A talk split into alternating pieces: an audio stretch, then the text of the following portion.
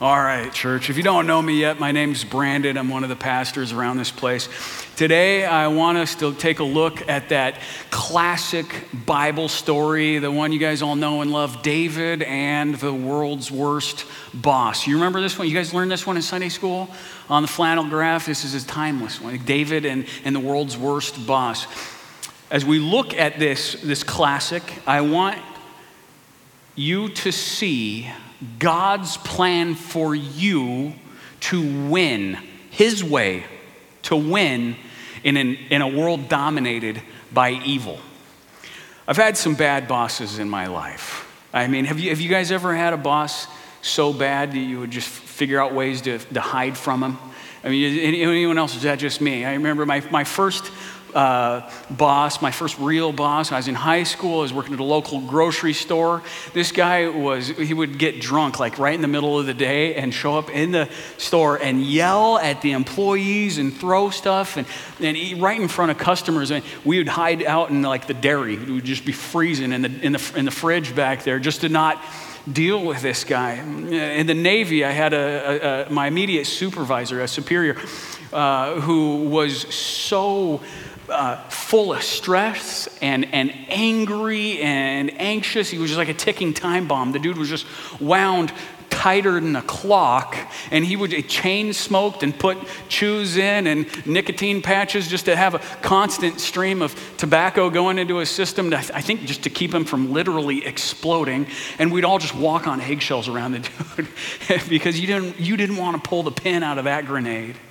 Later on, I uh, was working construction and I had a project manager who was over my whole department. And you, this was the type of guy that if you uh, made the smallest mistake, he would pull you into his office and just unload, just chew you up one side down the other. And he wouldn't spare any, any words, he, he wouldn't spare any insults. And uh, you could hear him uh, yelling at people in his office all the time with the door closed. And he was just, I mean, he just poisoned the whole culture of the department we, we worked in. I've had some doozies in my life. I've, I've worked for some guys who have made my life real miserable. Some of them I'd say, go so far as to say these are evil guys. But I honestly don't think that any of them hold a candle to the boss that David had to work for. David's boss was a guy named Saul. And he just so happened to be the king of Israel, one of the most powerful guys in the world at the time. And Saul was the type of guy, I think he honestly wanted to be a decent leader, but because of his narcissism, and because of the way he abused his power, and because of his inability to acknowledge his own uh, flaws, and because of his defiance toward God, and because of his emotional instability, he was a terrible leader. I mean, evil. So bad that God said, You're out. He says, I'm going to replace you. You're done. And who does he choose to replace him with? But David. Now, I want you to think about this. I, Just, I want you to put yourself in David's shoes just for a second. Imagine you're David and you're young, inexperienced, insignificant. You're a teenage shepherd boy, and you get chosen to replace the incredibly powerful and megalomaniacal King Saul. And not only do you get chosen to replace him, you get sent to work for him while he is still king. You, I mean, what a miserable job. That is a recipe for a dangerous work environment, a toxic work environment. And the thing you got to understand is because David had chosen, or because God had chosen David, God's favor was with David. And this kid couldn't help but win. I mean, he faced the giant and he wins. He goes off into battle against Israel's enemies and he wins. He goes off into another battle and he wins. And, and every time he wins, his popularity with the people of Israel increases. And so kids start taking down their Saul posters and putting up David posters. Young ladies want to marry him, young guys want to be him.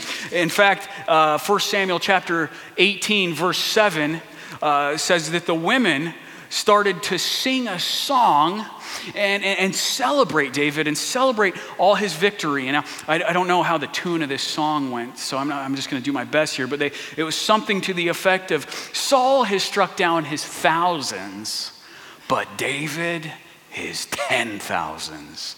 And they're out there, they're singing this song in the streets, and Saul, man, he just can't get away from it.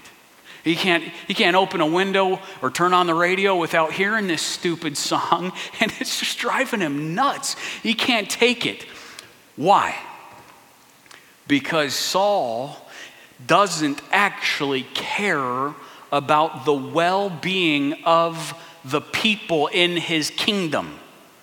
He only cares that he gets to be king uh, verse 8, 1 Samuel chapter 18 says, Saul was very angry, and this saying, this song, displeased him. He said, They have ascribed to David ten thousands, and, and me they have ascribed thousands. And what more can he have but the kingdom? That's, that's why Saul is going nuts. That's why Saul can't take it. Verse 9, he says, And Saul eyed David from that day on.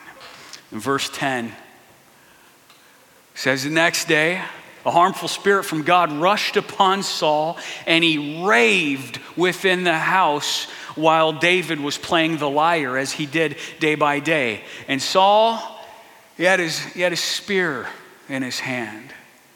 And Saul hurled the spear for he thought, I'm going to pin David to that wall. But David evaded him twice. I mean, two times. He gets a, a literal weapon of war thrown at him and has to go back to work only to have it thrown at him again. And, and then so time goes by, and David continues to have success in battle which makes his popularity increase, which makes Saul hate him even more. And 1 Samuel chapter 19, verse 8 says, And there was war again, and David went out and fought with the Philistines and struck them with a great blow, so they fled before him. In verse 9, then this is going to start sounding familiar. Then a harmful spirit from the Lord came upon Saul, and he sat in his house with his spear in his hand. And David was playing the lyre. We, we know, we've seen, it's like we've watched this before. We've seen this episode. And Saul sought to pin David to the wall with the spear. But he eluded Saul so that the spear struck into the wall, and David fled and escaped that night. David's wife, who happens to be Saul's daughter, by the way, lowers him out a window, helps him escape out a window. David's best friend, who happens to be Saul's son, by the way, tells him, Man, listen, you got to get out of here. My dad's going to try to kill you. This is a real deal. I heard for myself. You, you got to get out. So David flees. And he hides out. First off, he hides out amongst some priests. And Saul hears about it. And so Saul goes and he kills all 85 priests that David was hiding with, and their wives and their children. This is the type of evil we're talking about. So David's on the run. He's hiding in caves, he's hiding in rocks, he's hiding in fields. And every time Saul finds out where David's hiding, he takes an army, talk about abuse of power, he takes part of Israel's army and he goes and he tries to find David and kill him. And this continues all the way till let's fast forward to 1 Samuel chapter 26. It says, Then the Ziphites came to Saul at Gibeah and saying, Is David not hiding himself on the hill of Hachilah, which is on the east of Jeshimon? So Saul arose and went down to the wilderness of Ziph with 3,000 chosen, talk about overkill, 3,000 chosen men of Israel to seek David in the wilderness of Ziph. And Saul encamped on the hill of Hachilah, which is beside the road. You guys know the hill of Hachilah, right? It's the one that's just right by the road east of, of Jeshimon. Uh, you guys, I don't know if you've been there. But David remained in the wilderness. When he saw Saul came after him into the wilderness, David sent out spies and learned that Saul had indeed come.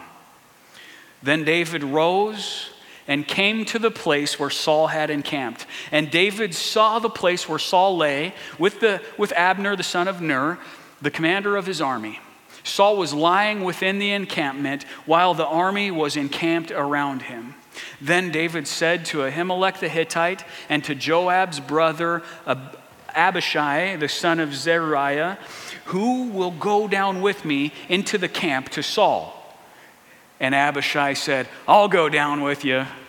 So David and Abishai went down to the army by night, and there lay Saul, sleeping with in the encampment with his, listen to this, with his spear stuck in the ground at his head, and Abner and the army lay around him. Then Abishai said to David, God has given you your enemy into your hand this day. Now, please let me pin him to the earth with one stroke of the spear. Trust me, I won't have to hit him twice. Pause. You hear that? Abishai is saying, right there, there it is. That's the spear. That's the one. That's the one. He's been throwing this thing at you for a long time. How many times has he thrown this at you? And it's, there he is. He's asleep. And that same spear, this is your chance. Seek revenge. Avenge yourself. Let me do it. You don't even have to do it.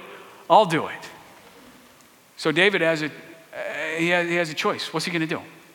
Is he going to take the spear that's been thrown at him and throw it back? Verse 9. This is how David responds. But David said to Abishai, Do not destroy him. For who can put out his hand against the Lord's anointed and be guiltless? And David said, As the Lord lives, the Lord will strike him, or his day will come to die, or he'll go down into battle and perish. The Lord forbid that I should put out my hand against the Lord's anointed. But take now the spear that is at his head and the, and the jar of water, and let's go. So David took the spear and the jar of water from Saul's head, and they went away. David could have taken the spear that had been thrown at him so many times, and he could have thrown it back. But he chose a different way.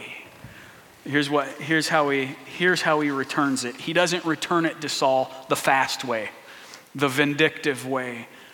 Uh, let's fast forward to verse 22. This is the first time David sees Saul face to face after that, that, that evening where he was asleep.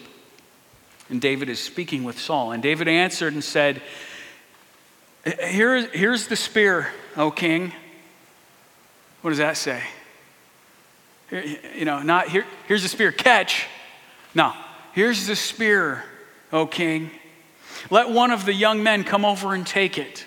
I'm not going to try anything. I'm not going to try anything funny. The Lord rewards every man for his righteousness and his faithfulness. For the Lord gave you into my hand today, and I would not put out my hand against the Lord's anointed. Behold, as your life was precious this day in my sight, listen to these words so may my life be precious in the sight of the Lord, and may he deliver me out of all tribulation. David he could have thrown, this, thrown the spear back, but he hands it back in a way that shows a kindness that Saul does not deserve. This is important. This is a, this is a big deal. Because the whole world says, listen, that, thro- that spear has been thrown at you so many times. This is your chance. This is this, so let him have it, man. He deserve, he's, he's had it coming for a long time. He doesn't deserve your kindness. This is your just give it back to him. He deserves it. And David takes the spear in his hands and he ignores the voice of sinful human reasoning and says, No, my God, He's got a much better way to do things. And we find that, that better way in Romans chapter 12, verse 17 through 21. Read this with me.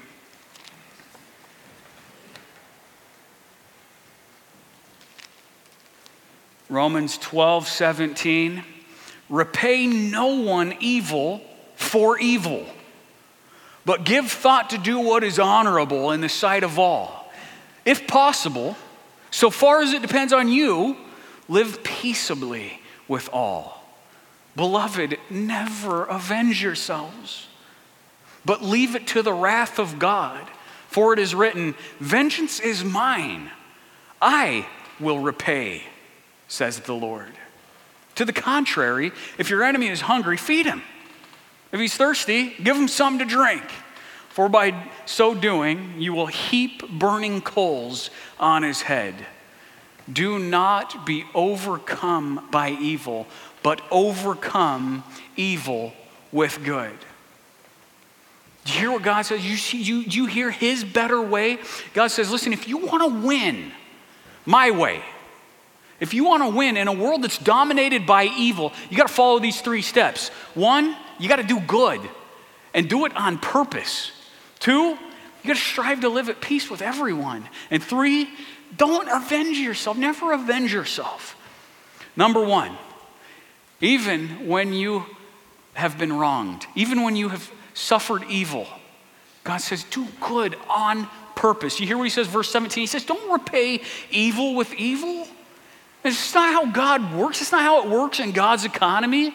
God doesn't accept your evil Apple Pay or your evil credit cards. It's not, that's no good here in God's economy. He says, don't try to repay evil with evil. He says, but give thought to do what is honorable in the sight of all. In all your interactions with all people, even when you've been hurt, he says, give thought. That means be intentional, be purposeful about this. Give thought to do what is honorable. The word here means what is beautiful in God's sight. He says, Give, man, I want you to be on purpose about doing good, the type of stuff that God finds beautiful. When we're wronged, the world says, listen, calculate. Calculate how you're going to hurt that person back. You have the right to. Calculate how to get that person back. But God says, no, that's, that's not how we do things in my kingdom. That's not how, that's not how Jesus did it. And he is the only innocent person that's ever lived. And that's not how he did it. That's not how we're going to do things. He says, I want you to calculate how to do good to the person. Even when you have been wronged, do good on purpose. Man, David, he could have plotted his revenge. Are you kidding me? This was David that everyone loved. He could have gotten everyone on his side, he could have paid Saul back, but he chose to do what was honorable. He chose to do what was beautiful in God's sight. So even when you've been wrong, even when you've had a spear thrown at you, do good on purpose. Number two, even when you have been wronged, strive to live at peace with everyone. Listen to this, verse 18. I love how this is worded. It says, if possible, as far as it depends on you, live peaceably with all. If possible. Listen, it's not always possible. He, he says, but as much as it depends on you, like, I want you to own your end. I want you to, uh, you, you can't force anyone to live at peace with you. you know, people, people throw spears. People like to throw spears, honestly. Shouldn't surprise any of us. But what he's teaching us here is that sin on their end never justifies sin on our end. God says, even, even when you've suffered evil, I want you to strive. I want you to do your part to live at peace with all people, even, even have peace with that person. See, here's the deal David couldn't force Saul to live at peace with him. But David did everything within his power to live at peace with Saul. Number three, even when you've been wronged, never avenge yourself. Verse 19, the first part, I just want you to look at that first verse, first sentence. Beloved, never avenge yourself. This means never exact revenge, never try to get revenge, never try to pay someone back, never try to hurt someone who's, who's hurt you. Don't, do, don't worry about, don't do that because in God's economy, in God's kingdom, payback is never an option for God's people. And we all got an Abishai in our life that'll say, here's your, here's your chance. That spear, he's thrown it at you how many times? Why don't you just chuck it back at him once? We all have that Abishai in our. And I tell you what, we all got a little Abishai in us, don't we? Come on, I know I'm not the only one. Starts thinking, man, you know what? That spear hurt last time. I'm willing to bet if I just, if I launched her just right, God says, no, don't take revenge. And when we're doing this right, what does it look like? Verse 20, it gives us a picture of what this looks like. We'll be the type of people uh, that will just, if our enemy's hungry, we'll just feed them. If our enemy's thirsty, we'll give them something to drink. We, we give undeserved kindness in exchange for hurt, not the other way around. And, and, and Paul writes, and by doing so, what's going to happen? You're going to heap burning coals on his head. Now, guys, this is symbolic, not literal. We don't need, you don't need to go down and get some Kingsford uh, char, uh, you know, briquettes. No, this is symbolic. What on earth does this mean? He's saying the, the effect of undeserved kindness as a response to someone's cruelty puts the ball of their sin back in their court. Does that make sense? It puts it back on them in a way that will possibly melt their heart. They could very well have a change of heart. They could very well repent because you have shown them that they were guilty, that they were in the wrong, and that you are striving to honor God and do what's beautiful in His sight. The other thing might happen maybe they stay hard hearted, and then it's between them and God. Their guilt will be indisputable before God. Think about that. Someone's cruel to you, and you exchange goodness with them. You give them what is good, what is kind, and you bless them and you pray for them. One day they're going to be, st- and if they don't change their heart, one day they're going to be standing before God and He's going to go, What's up? Are you kidding me? You were that abusive to that person. You were that cruel to that person. You, throw all, you threw all those spears at that person, and they didn't throw a single one back at you. And they were just kind to you, and they loved you, and they were praying for you, and they were asking blessing upon you. And you still stayed hard hearted?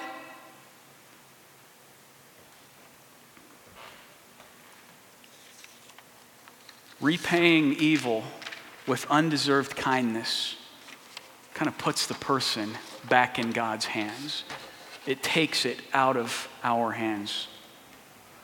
And then God says, when you guys are firing, when y'all are firing on all three of these cylinders, when, you, when you're uh, doing good on purpose and when you're, when you're striving to live at peace with everybody and when you're resolved to not avenge yourself and, and you're the type of people that just bless instead of curse and, and repay good instead of evil when, when, when, when that's going on god says you will be overcomers. Verse 21 you will win listen to what he says he says don't be overcome by evil don't, don't be conquered by evil. Don't let evil beat you in this way by dragging you down to its level. Don't, don't lose this way. Don't be overcome by evil, but overcome evil with good. Conquer evil with good. Beat evil. Win even though you're in a world that is totally dominated by evil, you can win by exchanging good, by blessing, by not cursing, by loving and not hating, by forgiving and not seeking revenge. But how? I know uh, every one of us has that one exception. And we go, yeah, but you don't know this guy. You, you don't know this jerk. you don't know what that person's done to me. You don't know what she's done to me. Why should I trust that if I surrender my right to revenge, that I will actually overcome evil? Why should I trust that if I choose to be good to someone who does not deserve it, if I give kindness where it's not deserved, why on earth should I trust that I'm actually going to beat evil? Verse 19 Beloved, never avenge yourselves but leave it to the wrath of God. Man, God's a lot better at wrath than we are. For it is written, this is how we can trust that if we obey God in giving undeserved kindness, that He will cause us to be overcomers. This is it. For it is written. Uh, this is Deuteronomy 32, 35. It's written, it's God's word, man. It's a stinking promise. It's a promise that is more firm than the ground we're standing on. And God says, Vengeance is mine. That's my business, not yours. Let me handle it. And God says, I, not you. Don't, you guys aren't in the repay. We're not the repayers. We don't need to repay anyone. God says, I will repay. And He says, I will repay. God always repays evil. Whether we see it or not, sin doesn't slip through the cracks in God's sight. It's impossible. Are you kidding me? A holy God who is all seeing, not a single evil that has been done to you will get past God. We can trust that. That is the foundation of the overcomer principle. That's the key that unlocks our ability to obey God in this and still go to sleep at night. That God will take care of them, that God will take care of you and God will take care of them. You remember what David said? He says, Man, God could strike this dude down today. Or maybe he'll just get old and just die. Or maybe he'll go off into battle and die. But God is going to deal with Saul as God sees fit. I don't need to be God. God's good at it. I don't need to try to usurp his job. God will deal with my enemy. And then you remember what he says at the end? David says to Saul, he's handing it back like this. And he says, you know, because your life was precious this day in my sight. We value the life of an image bearer of God, even if they've hurt us. And we say, This is precious. And then he says, May my life be precious. Not in Saul's sight. David doesn't even care if his life is precious in Saul's sight. He says, In the Lord's sight. And may the Lord deliver me out of all tribulation. Do you hear what David says there? He says, I know God's going to take care of Saul, and I know God's going to take care of David too. God will take care of you in this if you obey Him. And I know that every single one of us, I know there's not a single person in this room that hasn't had a spear thrown at you. And it hurts. I know you've all been injured. We've all We've all got pain, man.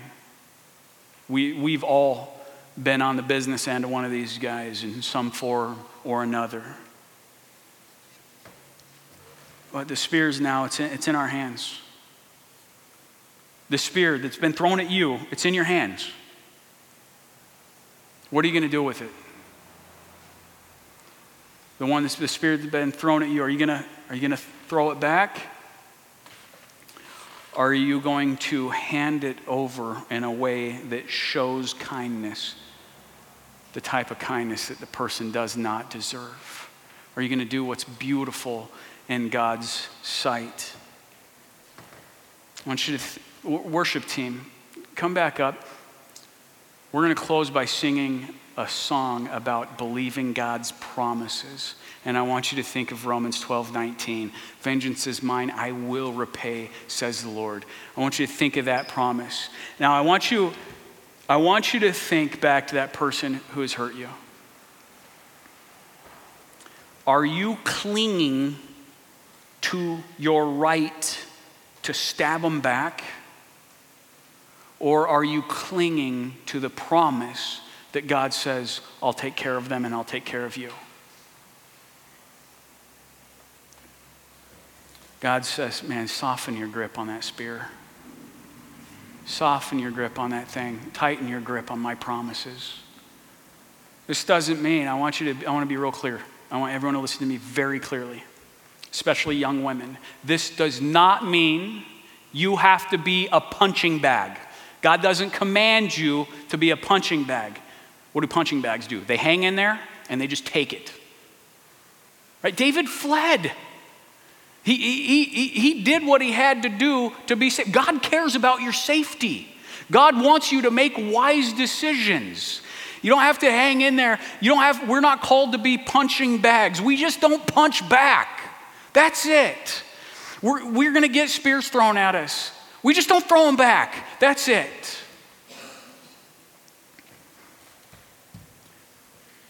I want you to think now of two spears.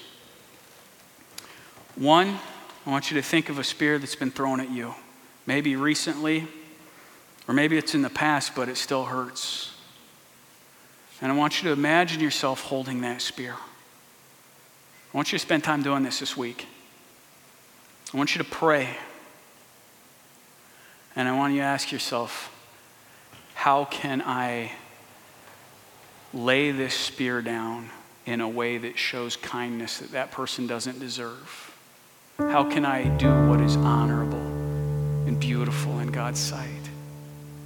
Second spear I want you to think about is a spear that you've thrown by someone else. And I want you to hold that spear in your hands. I want you to actually do this this week and pray. Ask God's forgiveness and say, God, how can, how can I ask for forgiveness for the person I've injured? Church, imagine if we, we did this.